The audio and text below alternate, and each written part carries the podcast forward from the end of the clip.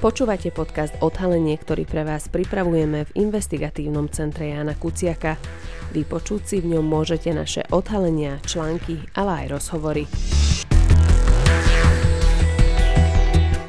Dnes rozhovor k šiestemu výročiu vraždy Jána Kuciaka.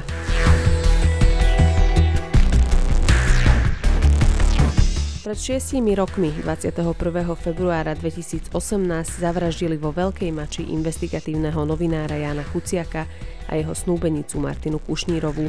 Vražda novinára otriasla celou spoločnosťou aj novinárskou obcou.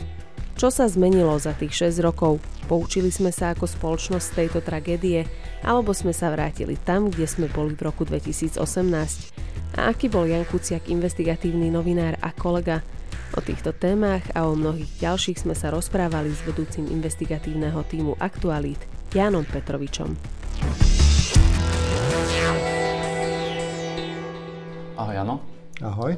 A chcel som sa s tebou porozprávať dneska vlastne o tvojom bývalom kolegovi Jánovi Kuciakovi. A na začiatok by som sa ťa chcel spýtať, že keď si spomenieš na Jana a možno aj na tie začiatky, keď tu prišiel do Aktualít, takže ako si na ňo spomínaš nielen ako na novinára, ale aj ako na kolegu a na človeka, že aký bol? Uh, pred tou tragickou udalosťou, ktorá sa mu potom stala, tak nebola, by som povedal, investigatívna žurnalistika až tak trendy, ako je možno dnes, alebo ako bola po vražde, a na Slovensku ju robilo veľmi málo ľudí, lebo je to proste taká náročná práca s nie veľmi istým výsledkom, však to aj vy viete, ako keď pracujete na týchto témach, že nie je celkom isté, či sa, keď sa vám zdá niečo podozrivé, či to napokon bude podozrivé aj na konci tej práce.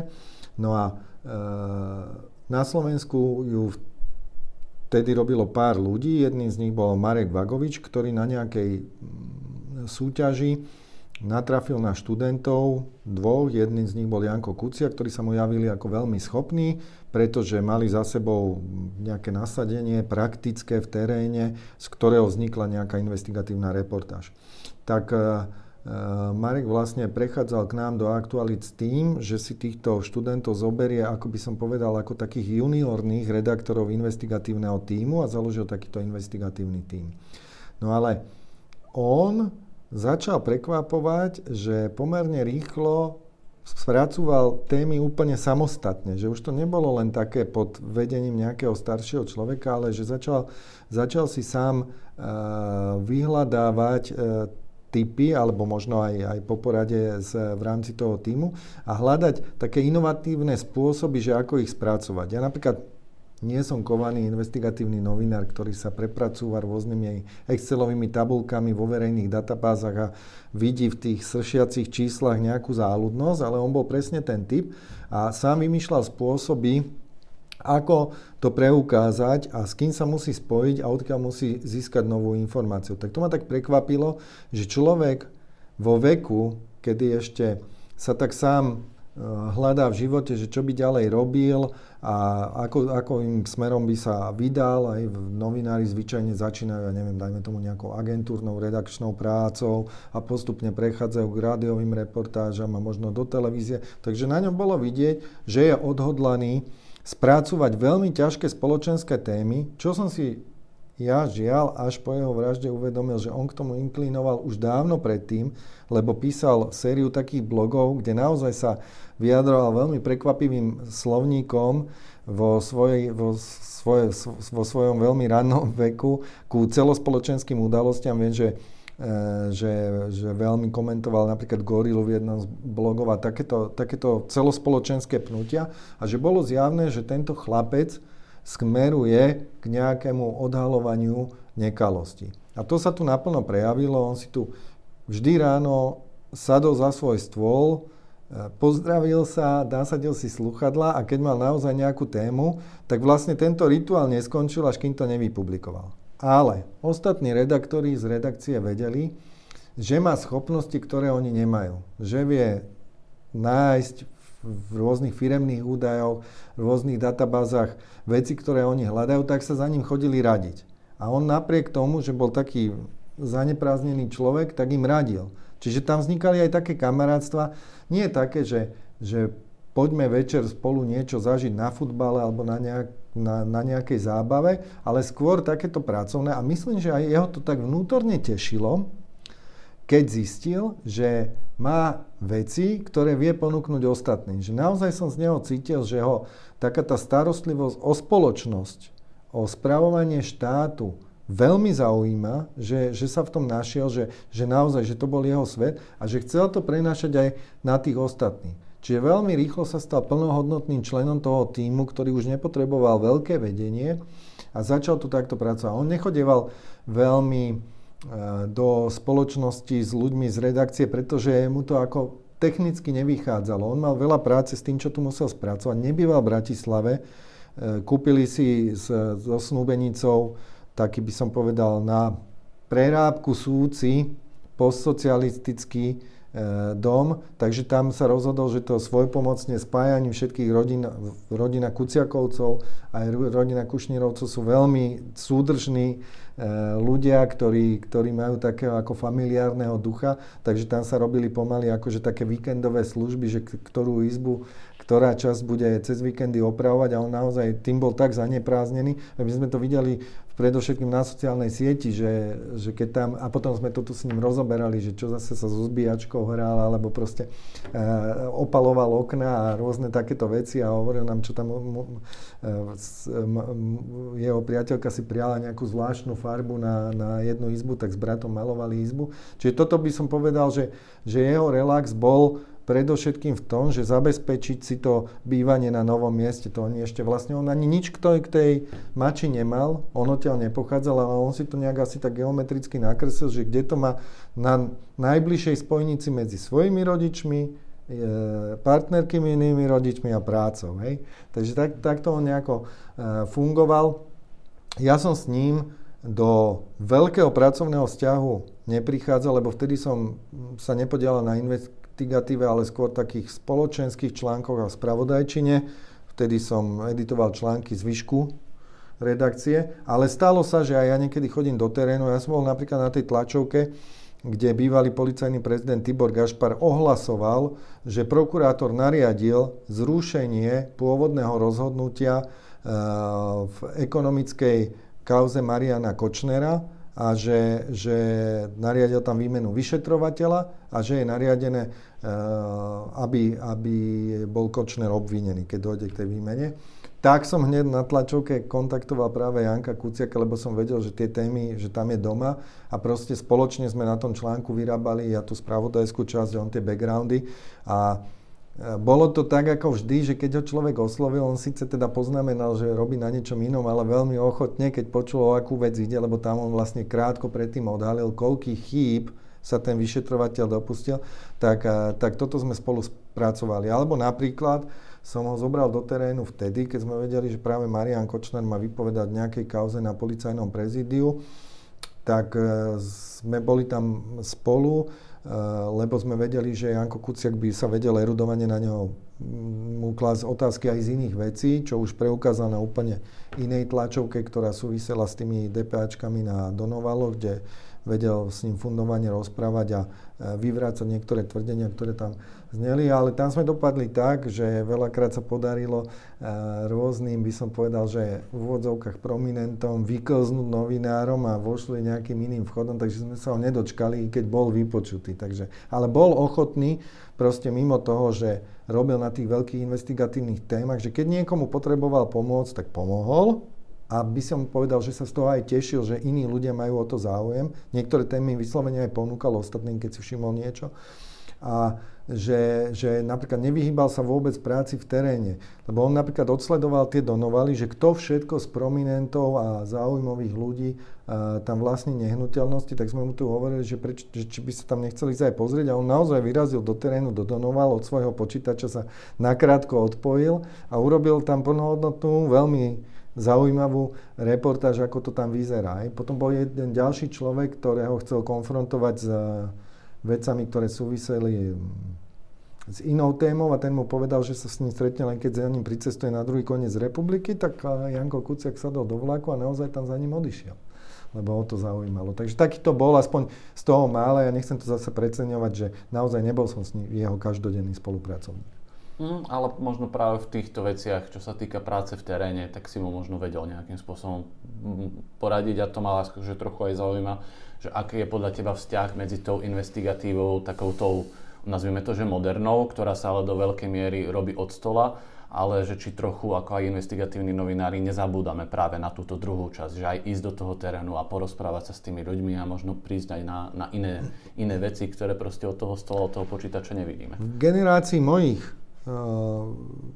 novinárskych súputníkov sa trošku možno falošne alebo nesprávne uvádzal ako investigatívny novinár ten, kto mal množstvo kontaktov ľudí, ktorí mu dávali rôzne tipy, by som povedal až na hranici bonzovania, a vlastne z toho žil, že mal viac informácií než ostatní. A toto sa už dramaticky zmenilo. Janko Kuciak bol predstaviteľ úplne novej školy investigatívnej žurnalistiky, by som povedal európskeho, západného typu, ako odstrihnuté od tých nánosov tých predchádzajúcich desaťročí.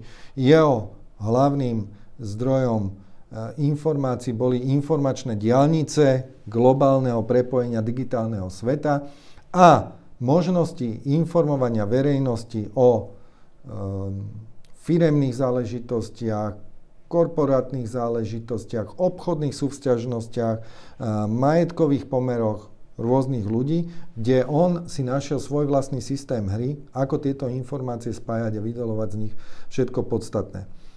V čase, keď sa chystal dokončiť svoju poslednú reportáž, sa opäť nejako nebranil ísť do terénu a presne vedel, že v okamihu, keď má vyskladanú základnú kostru toho článku, teda mal overené informácie o veľmi závažných podozreniach, tak bol rozhodnutý, že pôjde na východné Slovensko a tam si bude konfrontovať tých hlavných aktérov s tým, čo zistil. To už mu bohužiaľ nebolo dopriate. Čiže v tomto nebol až taký odlišný od nás, že vedel, že predsa len na konci bude musieť e, s tým človekom komunikovať, ale myslím, že veľkú mieru dával tej príprave, že naozaj on už išiel na toho človeka veľmi pripravený, čo napríklad v ére tej našej staršej, keď sme mali, dajme tomu len také ťukesy, tak sme to museli viac zisťovať a overovať si u ďalších ľudí. Ale ono to vlastne priniesla aj doba. Ale aj v tej generácii, ktorú on predstavuje, tak ja ho považujem za mimoriadne vysoko talentovaného a že naozaj tých nasledovníkov je extrémne málo. Že aj on pre, prevýšil tie schopnosti ľudí, že čo sa dá dnes vyťažiť z týchto zdrojov. Tá vražda, ktorá sa stala, tak nešokovala len celú spoločnosť, ani nehovoriac o, o novinárskej obci, ale obzvlášť brutálne to muselo byť práve tu. Aj teraz sedíme teda v redakcii Aktuality, takže práve pre túto redakciu, pretože to bol váš, váš kolega.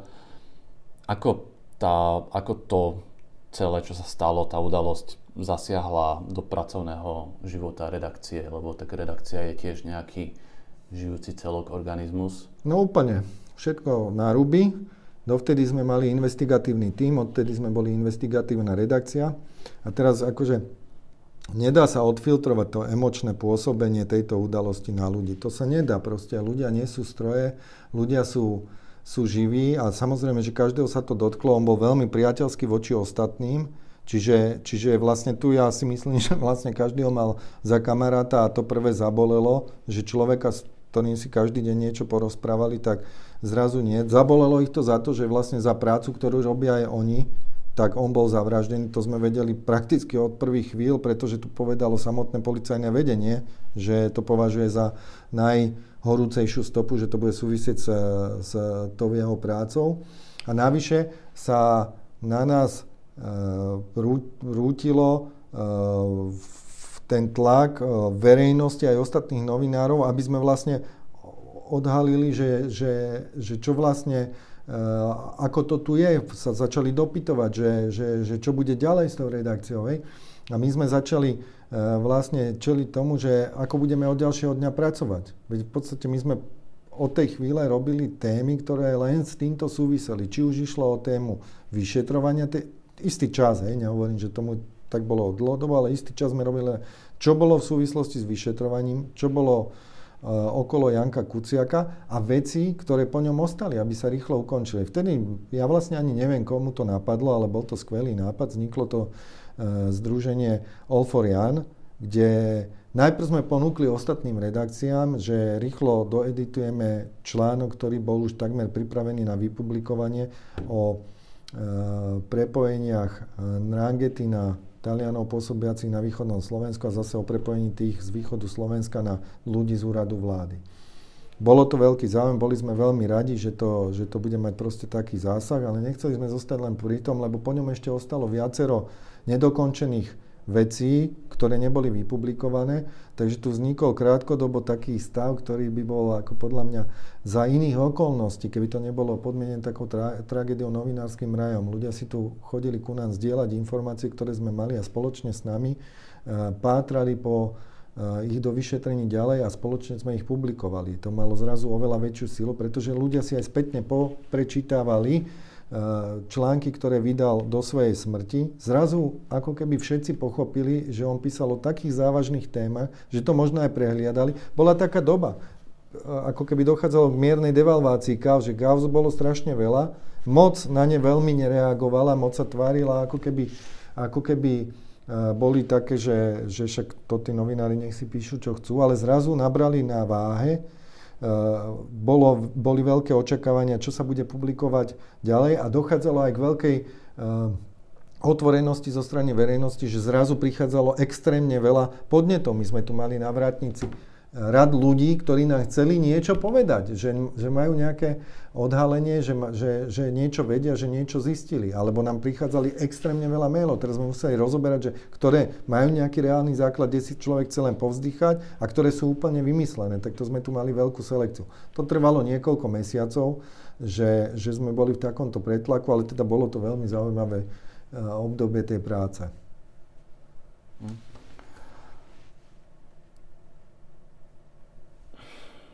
Neviem úplne, ako sa na to spýtať, ale proste sa na to spýtam tak na rovinu, že a, ako si spomínaš na ten samotný deň, keď sa to stalo, a, alebo teda keď ste sa dozvedeli. Ako si sa to dozvedel ty?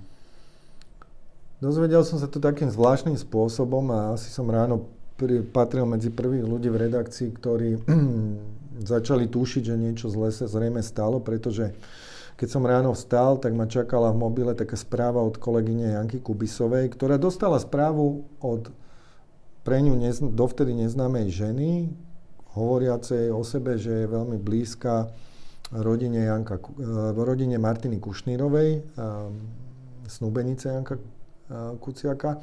A hovoril, vlastne nám len oznamovala, že Janko nepríde do práce a vlastne už nikdy nepríde, lebo že niečo sa stalo. Ne, celkom sme tomu nerozumeli, boli sme z toho takí zmetení a ja som rýchlo hľadal na internete, či sa náhodou niečo nestalo, čo by ma ako naviedlo, že, že, že, že či sa niekde niečo nedočíta. A práve vo Veľkej Mači, kde on bol vtedy už krátko niekoľko mesiacov presťahovaný, tak sa písalo na jednom webe, že došlo k nejakej udalosti a že tam našli dvoch ľudí, vek zodpovedal, no tak sme si z toho vydedukovali, že zrejme to bude Janko a Martina, to som hneď volal šéfredaktorovi. Ale sme ešte nechceli robiť veľkú paniku, lebo my sme nevedeli, ten článok bol skôr v takom duchu, že či tam nebola nejaká nehoda v dome, že proste buď únik plynu alebo niečo podobné, tak, tak sme nechceli šíriť paniku. Ale ako som zložil, hneď mi jeden policajný zdroj zavolal a rovno mi to povedal, tak vám Janka zavraždili, hej. E, bol taký veľmi, ako pochopil som, že to, že to je naozaj e, tak, ako to hovorí. Doma som sa e, pred manželkou zložil v kuchyni. Absolvoval som veľmi dramatickú cestu do redakcií, ktorú si dodnes vlastne vôbec nepamätám. Pamätá si len moje spä- odbité spätné zrkadlo, lebo som skoro nevnímal, že čo sa okolo mňa deje. No a tu som prišiel a vlastne sme si so šéfredaktorom už predtým, myslím, cez telefón povedali, že ako to v skutočnosti je. A tu sme vlastne mali takú, ako by som povedal, že hroznú úlohu. Kúsok od tejto miestnosti v inej zasadačke sme vodili postupne tých ľudí, čo v pondelok ráno prichádzali do práce a očakávali, že budú si rozvrhovať, ako si urobia svoje veci. Tak po chvíli vlastne všetci ležali v slzách a, a dozvedeli sa asi jednu z najhroznejších vecí v svojom živote. Dá sa to vôbec nejako spracovať? Alebo ako fungovať? To ako predtým? No, tak sme tu a fungujeme, čiže, čiže dá, ale samozrejme, že to je... No, tak v deväťdesiatych rokoch tu bola kovbojka na ulici, doslova. A vraždy by som povedal, že nájomné, a násilnícke a, a vyrovnávanie si účtov gangov a zabíjanie podnikateľov skoro na dennom poriadku. Ale to ustalo. To už dvadsať rokov bolo preč. Dobre to počítam, myslím dvadsať rokov. A, a zrazu asi nájomná vražda novinára, no to sa spracúva veľmi ťažko, ešte keď v tom robíte. Ale ja myslím, že ten strach sa rýchlo pretavil do takého ako pozitívneho naštvania sa, že predsa sa teraz nenecháme zastrašiť tým, že jedného z nás zabili a naozaj akože drvivá väčšina tých ľudí začala makať na sto percent a tí, čo nerobili investigatívu, začali robiť investigatívu a naozaj veľmi, by som povedal, zanietene začali e, produkovať články, či už o tom vyšetrovaní, o, mo- o potenciálnych podozrivých, o Jankových zisteniach a sa makalo na sto percent. Prechádzali také emočné vlny, boli pohreby, to boli obrovské smútky, my sme tam boli prakticky celá redakcia.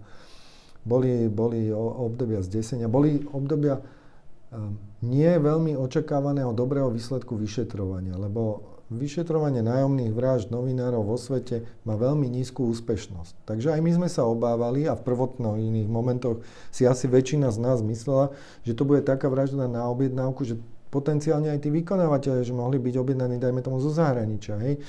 Nechcem hovoriť, že pozeráme veľa akčných filmov, ale naozaj takéto predstavy to v nás budzovalo, že zrejme si niekto objednal zo cudziny. Navyše Janko sa chystal vydať článok, o ktorom sa spomínala Ndrangheta, no to už človeku netreba nič viac hovoriť. A mali sme také rôzne očakávania a podozrenia, že, že to sa môže aj nepodariť vyšetriť. Čiže to, do akej miery sa tu podarilo vyšetriť, tak oproti tomu pôvodnému je to naozaj obrovský úspech. I keď vec nie je dodnes dokončená a voči ľuďom, ktorí boli obžalovaní z objednávky vraždy, dodnes pravoplatný verdikt nepadol, či sú alebo nie sú vinní.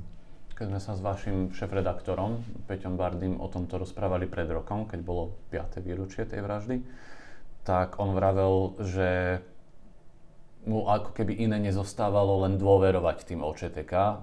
Ty hovoríš, že to bolo vlastne až neočakávané, neočakávane dobrý výsledok, že ty si od nich nemal vysoké očakávania v tej dobe. Ja som sa obával, že bez ohľadu na to, v akom stave sú slovenské O Č T K, že to môže byť prípad nájomnej vraždy vykonanej na vysokoprofesionálnej, to hovorím teraz v negatívnom zmysle slova, vysokoprofesionálnej úrovni profesionálnych zabijakov, ktorí za sebou nezanechajú stopy. Mhm. A klobúk dole pred vyšetrovacím tímom, ktorý to chytil do rúk a dokázal z toho minima dôkazov, ktoré, a stôp, ktoré našiel na tom mieste činu, dôjsť až tam, kde dospel. To len trochu poopravujem, že som to možno nie celkom presne povedal, ale naozaj na začiatku všeobecne sme pravdepodobne nemali také očakávania, že prejde pol rok a bude masívna razia a ľudia, ktorí sú už dnes odsúdení za vykonanie a sprostredkovanie vraždy, budú v, rok, v rukách spravodlivosti. To ma naozaj veľmi pozitívne prekvapilo oproti tomu vnútornému naladeniu. Ale to vnútorné náladenie pramenilo z toho, že aj v tej dobe tu sa nájomné vraždy nediali. Čiže očakávať, že v tom budú nejak vysoko profesionálni slovenskí policajti. Ja robím v tej oblasti, vidím, akým spôsobom sa tam vyšetruje napríklad v obdobie organizovaného zločinu. Niektoré vraždy, dajme tomu, boli objasnené v skorej dobe, ale mnohé sa objasnili až potom, ako počas, počas súdov v menších kauzách tých zločineckých skupín sa niektorí rozhodli rozprávať a hovorili aj o tých najhorších násilných zločinoch po niekoľkých desaťročiach. Tak preto som nemal tie veľké očakávania hneď na začiatku. Naozaj klobúk dole, že po pol roku prišli vyšetrovatelia s verziou, z ktorej im už stranu vykonávateľov súd aj potvrdil. Teda to vyšetrovanie bolo, dajme tomu, že relatívne alebo celkom úspešné. Ale dodnes tomu vlastne chýba tá, tá súdna koncovka. Navyše teraz nová vládna moc sa rozhodla nielen zmeniť teda trestné kodexy, ale aj zrušiť špeciálnu prokuratúru. A aj ten dozorujúci prokurátor, pán Harkabus, mi v rozhovore povedal, že, že má z toho obavy aj, aj kvôli tejto kauze. Ako to vidíš teraz ty? Ako máš dôveru v slovenské súdnictvo, že to nakoniec napriek všetkému dotiahnu do nejakého zdarného konca? Ja si myslím, že už v tom procese aj tak nebude prokuratúra a polícia hľadať nejaké zásadné nové dôkazy, ktoré by zásadne zvrátili aktuálnu dôkaznú situáciu. Lebo už asi žiadne ďalšie nie sú. Oni majú dôkazy pozbierané, tie, ktoré boli dostupné, naozaj vysoko kvalifikovane spracované rôzne digitálne stopy. A teraz ide o spôsob posudzovania, čo vlastne tieto dôkazy vypovedajú. Áno, Zoltán Andruško, sprostredkovateľ vraždy, ktorý sa okamžite priznal a vlastne hneď v prvotných výsluchoch začal hovoriť o tom, že mu mala Žušová spomínať, že koncovým objednávateľom je Kočner, nie je priamym svedkom voči Marianovi Kočnerovi. Je to záležitosť zásad trestného práva, že takto to vyhodnocuje aj súd. Druhá oblasť, veľmi silná, podarilo sa zachovať šifrovanú komunikáciu medzi Kočnerom, Žužovou a ďalšími ľuďmi, ktorá ale bola v istých obdobiach veľmi ťažko identifikovateľná, či je šifrovaná aj vnútorne, teda či ten jazyk je šifrovaný, alebo či hovoria v prvom pláne. A je vecou súdu, asi sme aj tuto prvolescami v tomto prípade, že ako sa vlastne budú vyhodnocovať takéto vyjadrenia. Súd trvá, trval na tom a preto oslobodzoval v prvom kole Kočnera a Žužovu, že nemôže sa vykladať význam slov v inom pláne, než v prvom pláne, teda ich doslovnom význame, že to môžu urobiť iba tí priami aktéri. Čiže tu sa ukazuje tá obťažnosť a zložitosť toho, čo majú, čo majú vyšetrovatelia a prokurátori v rukách. Oni sú v inej situácii ako súd. Oni v okamihu, keď majú dostatočný, dostatočné množstvo dôkazov na vznesenie obvinenia, tak človeka obvinia. Prokurátor, keď vidí, že má dostatok dôkazov na podanie obžaloby, podá obžalobný návrh, súd ho príjme, nepríjme a rozhodne o, o ňom nejakým spôsobom na základe toho, čo sa vykoná na hlavnom pojednávaní. Súd tieto možnosti nemá. Súd musí byť presvedčený o dôkazoch tak, že sú na slnko jasnejšie, že neexistuje žiadna iná verzia toho skutku, než tá, ktorá je predkladaná v obžalobe, aby tvrdenia z obžaloby uznal za pravdivé. Navyše v týchto násilných zločinoch a vraždách, čo je naozaj vysoký stupeň trestnej činnosti, sa to asi ešte meria viac. Čiže mm, zrejme ten prípad raz ukáže, že dôkazy, ktoré sú nazbierateľné, a naozaj podľa mňa, ja som presvedčený o tom, že tí vyšetrovatelia išla vysoko nad bežný štandard vyšetrovania a pozáňali veci, o ktorých sa nám možno ani nesnívalo, že či to vlastne stačí na takéto špecifické, na takýto špecifický prípad. Možno sú iné prípady nájomných vražd, kde sa vlastne priznáva celý reťazec až po toho koncového a potom je to jednoduchšie. Bohužiaľ, bohužiaľ, teraz nechcem, aby to vyznelo pejoratívne, žiadny objednávateľ vraždy nebude vydávať objednávku, objednávam si vraždu za toľko a toľko. Vždy tam bude veľká reťaz nepriamých dôkazov. Ale máme nejaké zásady trestného práva a takto to vnímam. No. Ale na druhej strane musím povedať, že naozaj, že zdôvodnenia minimálne toho prvého uh, oslobodenia obžalovaných z objednávky ma osobne prekvapilo, lebo keď je tam svedok, ktorý vypovedá voči vykonávateľom a tam sa mu dôveruje a potom minimálne voči priame svedectvo voči jednej z obžalovaných z objednávky sa mu nedôverujú, to ma prekvapilo. A význam tých šifier, to je už asi naozaj na, na erudícii O Č T K a na, na schopnostiach súdu si obhajiť, ak teda ich budú považovať za preukázanie. Sú tam naozaj veľmi silné, aj tie emotikony, aj tie textové časti, ale asi, asi sme prvýkrát v takej situácii, kedy vo veľkej miere stojí prípad na tomto type dôkazov. Chcel by som sa ťa ešte spýtať pár vecí o tom, čo si myslíš, že kde sa ako spoločnosť istým spôsobom nachádzame teraz po, po šiestich rokoch od tej udalosti. A začal by som v podstate tým, ako vnímaš aj to, ako verejnosť vníma ten samotný prípad. ktorý sa teda už ťahá tiež niekoľko rokov, lebo jedna vec je, čo teda hovoria dôkazy, druhá vec je, čo hovorí súd, že ako si ich vykladá. A potom je ešte veľmi zaujímavá vec, že ako si to vykladá verejnosť a ako to vníma.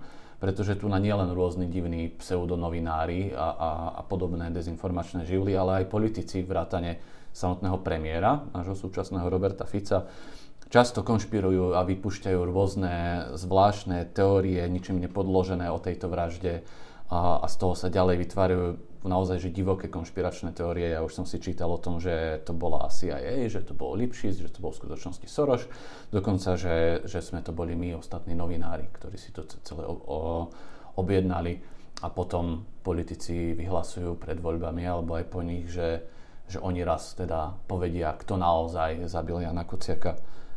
Prečo si myslíš, že, že takýto hnus vôbec niekto šíri a živí? To by bola prvá otázka. A potom, čo by si odkázal ľuďom, ktorí tomu veria?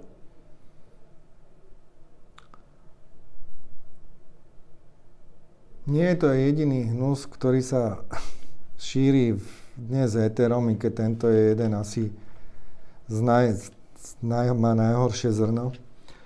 Ale bohužiaľ proste žijeme na nejakej informačnej diaľnici, ktorá sa volá internet a dáva ľuďom oveľa lepší prístup globálneho šírenia informácií.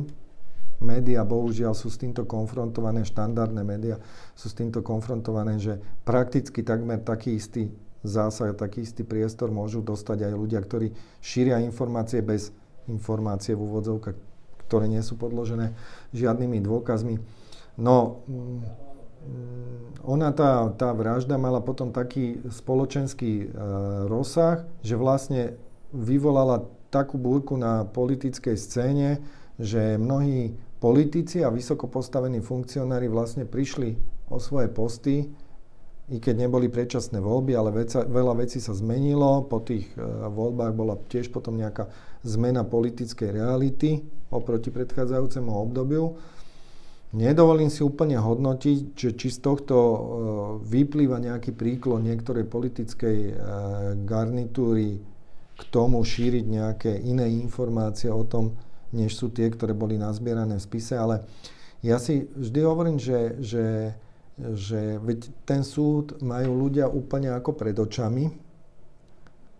Prinášajú mnohé médiá online prenosy, v ktorých sa detálne vysvetľuje, aký dôkaz sa, sa e, preberá, na čom stojí, odkiaľ ho získali, akým spôsobom ho spracovali. Nemôže tam byť proste klamstvo. Pokiaľ ho niekto spochybňuje, je tam vysvetlené, prečo niekto spochybňuje.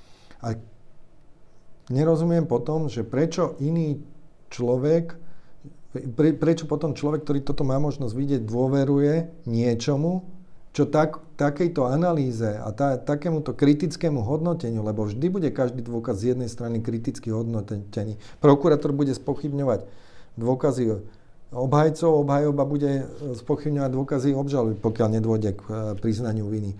To, ten, toto bude vždy, že, že každý z tých dôkazov, ktoré sú súčasťou toho, toho dnes už súdneho procesu, sú, sú zo všetkých strán premleté, z každého uhla pohľadu sú, sú podrobené veľkému zrkadlu a, a ak napríklad aj neúspeli, tak je vysvetlené prečo takto, že tu nebolo povedané, že existuje nezvratný dôkaz, že tí, ktorí sú obžalovaní z objednávky vraždy, to nespáchali. Taký dôkaz nie je predložený. Je nedostatok dôkazov na to, aby mohol súd skonštatovať, že to podozrenie voči ním je jednoznačné a že, že oni sú tí vinníci, čo je trošku iná kategória. A potom tu máme tieto dezinformačné správy, v zmysle možnosť viditeľňovania sa pred ostatnou ča- časťou verejnosti, aj, aj zrejme v tom duchu, že ja niečo viem veľmi tajné a nikto to nechce povedať, ale ja vám to poviem, lebo je ochotný ísť do toho priestoru bez, bez váhania a,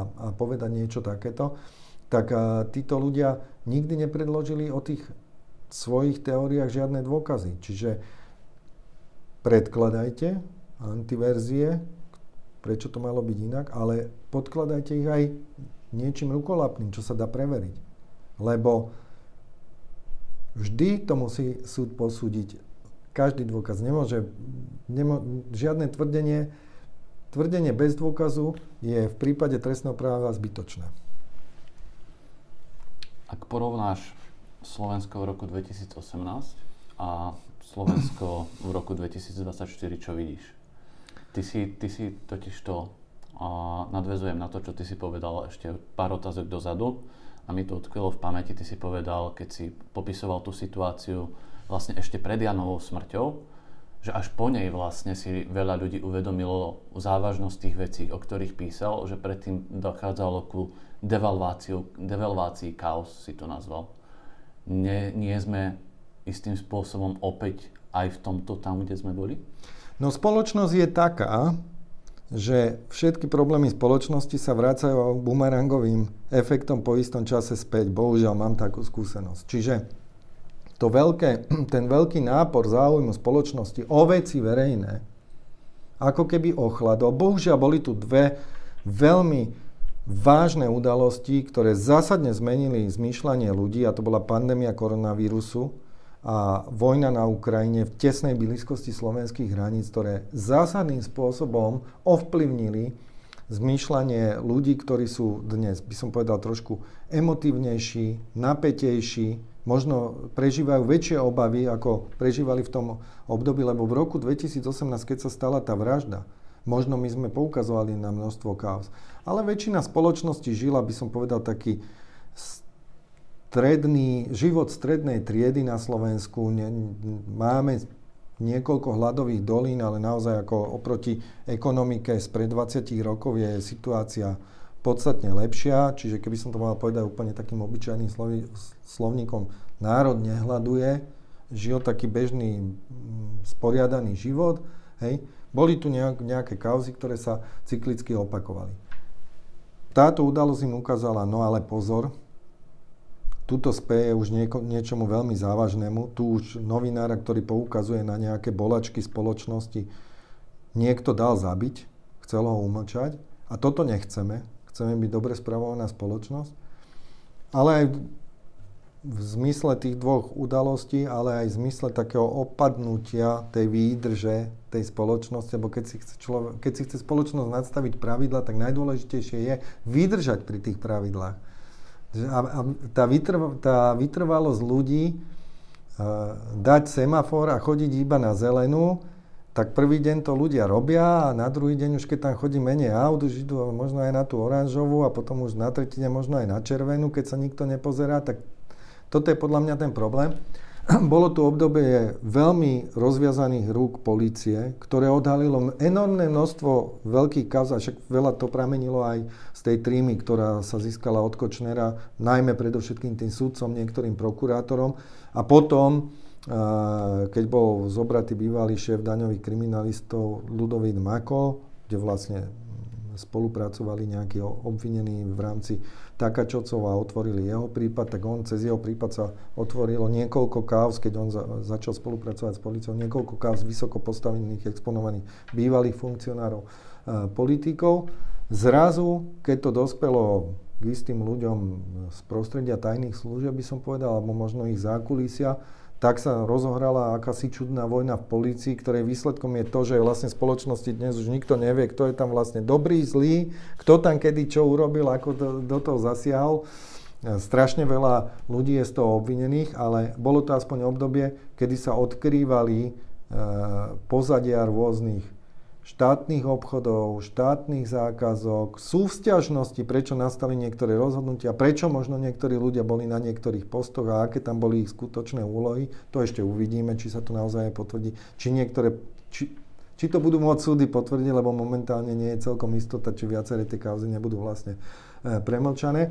No a potom zase nastala taká rotácia, ako keby sme sa zase vracali naspäť na ten, do toho roku dvetisícosemnásť, že síce nehľadujeme, stále vlastne tak bežne prežívame, ale volanie po tých spoločenských pravidlách, po takom ako vyššom štandarde dodržiavania uh, tej verejnej slušnosti, by som to na, tak nazval, že keď niekto spravuje štát, tak ho má spravovať prospech ľudí, nielen nejakej vybranej skupiny. To ja inak ne, vôbec nezužujem len na jednu politickú garnitúru. Ja sa obávam, že, že takých politických entít máme v rámci nášho politického spektra viac, že stále cítia, že keď sa trošku vyprázdni to pole moci, takže by sa tam mohli dostať a prevzať tie isté pravidlá. Proste dôležité je dodržiavať pravidlá. Hovoril si o tom opadnutí výdrže spoločnosti. A moja otázka, trochu provokatívna, je, že a čo opadnutie výdrže nás, novinárov? Keď sa, by som sa ťa spýtal, že kam sa za šesť rokov teda posunula samotná investigatívna žurnalistika, tak, lebo je to taká nepríjemná téma, ale aj ty si hovoril o tom strachu, ktorý v tom roku dvetisícosemnásť neprišiel. Namiesto toho taká tá zdravá nasrdenosť, čo aj ja môžem teda dosvedčiť, že to tak bolo. Ale necítiš, že, že teraz ako keby to odhodlanie a ako keby upadá a možno, že naopak tí novinári teraz začínajú mať strach, že tá investigatívna žurnalistika ide opäť do pozadia? Ste vy ako Aktuality stále investigatívnou redakciou?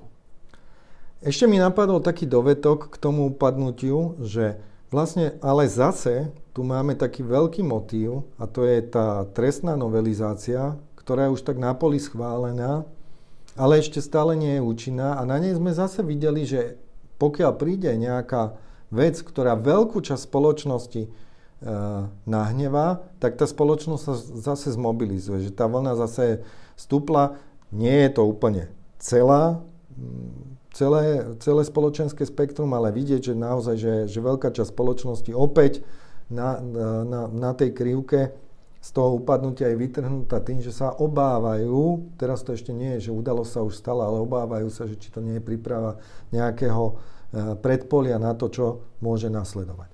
No a teraz tej otázke tých investi- tak samozrejme, že my už zase fungujeme v rámci investigatívneho tímu a viacerí reportéri pokrývajú, dajme tomu, politické, spoločenské udalosti, že, že ona tá vlna opadla, lebo tak boli aj dokončené tie veci po Jankovi Kuciakovi. Aj to obdobie tých veľkých káuz, už by som povedal, že tak prehrmelo a tých nových zistení, čiže už aj to pátranie je teraz, že, že, že viac vyhľadávacie, že sa to na nás nerúti ako lavína, tie udalosti, čiže, čiže v tomto sa to zmiernilo, ale áno, na Slovensku je veľmi oslabená investigatívna činnosť novinárov, pretože množstvo médií musí riešiť aj svoju vlastnú existenciu a toto nie je oblasť, keď si naplňa redakciu investigatívnymi novinármi, ktorí budú napríklad dlhodobo pátrať na jednej téme, aby, aby dokázali, dajme tomu aj ekonomicky utiahnuť taký, takýchto ľudí. Že proste, že, že tých je momentálne ako šafranu a predpokladám, že do budúcna to pôjde formou nejakého donorstva alebo verejného podporovania, ekonomického verejného podporovania nejakou väčšou zložkou spoločnosti,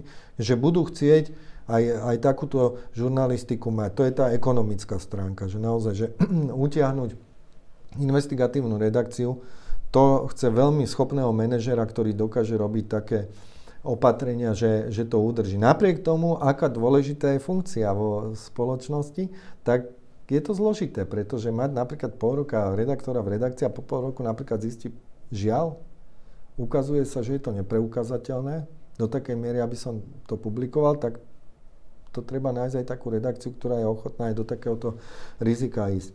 A potom to naladenie novinárov. Tak napríklad ja si myslím, že u nás sú tí ľudia naladení, že, že oni vlastne aj tak prichádzajú do tej redakcie, že cítia, že to je taká, že, že, že sú to hodnoty, ktoré tá redakcia má vnútorne, že láka ten typ žurnalistov. Neviem, ako je to v ostatných médiách, predpokladám, že v televíziách ich láka okrem toho, aby robili investigatívnu žurnalistiku, trošku dajme tomu aj obrazov, keď sa budú prezentovať pred väčším publikom, že ich uvidia.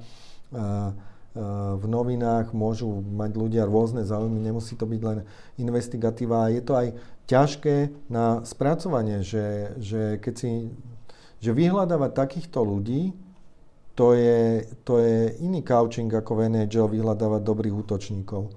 Tých, týchto je oveľa menej proste týchto ľudí, ktorí jednak majú už na to talent, majú nos na to, Čo je, čo, čo je ten verejný záujem a čo je spoločensky závažné a ktorí majú tú vytrvalosť. Pretože keď sem príde človek niekde okolo dvadsiatky a začne sa to učiť, tak možno, že po piatich rokoch si povie, že ale chcem mať aj rodinu. A toto to veľmi ovplyvňuje, lebo je to aj časovo náročné. Človek musí napríklad niekedy vycestovať, stráviť dlhší čas v teréne, alebo musí strašne veľa času stráviť za tou obrazovkou počítača a vyžiadovať si rôzne veci a, a spĺňať nejaké lehoty. Čiže je to ten najvyšší level žurnalistiky, ale tých ľudí bude naozaj ako šafránu. Posledná otázka, trochu osobná, ak dovolíš. Ako všetko to, čo sa stalo, ovplyvnilo alebo zmenilo teba? Správaš sa nejakým spôsobom inak, či už v práci alebo aj v osobnom no, živote? Mňa tí, tí, tí mladší investigatívni novinári, že oni to nevedia, teraz sa to dozvedia z vášho podcastu, že oni ma veľa aj naučia, keď to od nich obkúkávam, že čo oni vedia, ako vyzisťovať. Čiže v tomto sa zmenila, že už trošku sem tam od nich uh, obkúkávam. Určite oveľa viac citlivo prežívam niektoré udalosti smerom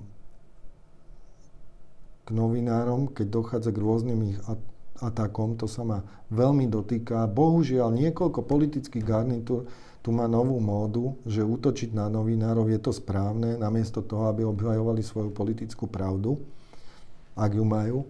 Takže že v tomto sa to zmenilo, že naozaj, že dnes to ešte trikrát citlivejšie prežívam ako, ako predtým, ale myslím si, že sa to aj e, veľmi kopí. Povedzme, že aj trochu bezpečnosť sme zvýšili, keď aj predtým my sme ako mali nejaké štandardy nastavené, ale ešte trošku viac sme to e, vytlačili, ale je, ja stále hovorím, ako často padá tá otázka, že ako my môžeme zmeniť napríklad tie negatívne trendy spoločnosti. No my to nijak ináč nemôžeme zmeniť len tým, že vlastne budeme stále publikovať tie články. My to budeme robiť stále.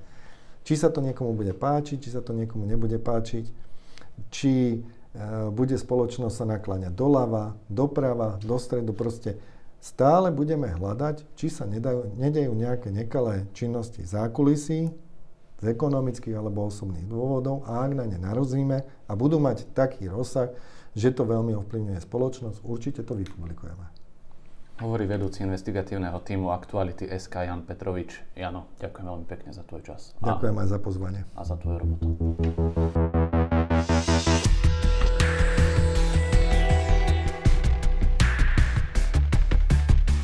Ďakujeme, že ste si vypočuli podcast Odhalenie Investigatívneho centra Jána Kuciaka. Naše články nájdete na webe w w w bodka i c j k bodka es ká. Akékoľvek nápady, tipy, ale aj pripomienky nám zasielajte na i c j k zavináč i c j k bodka es ká.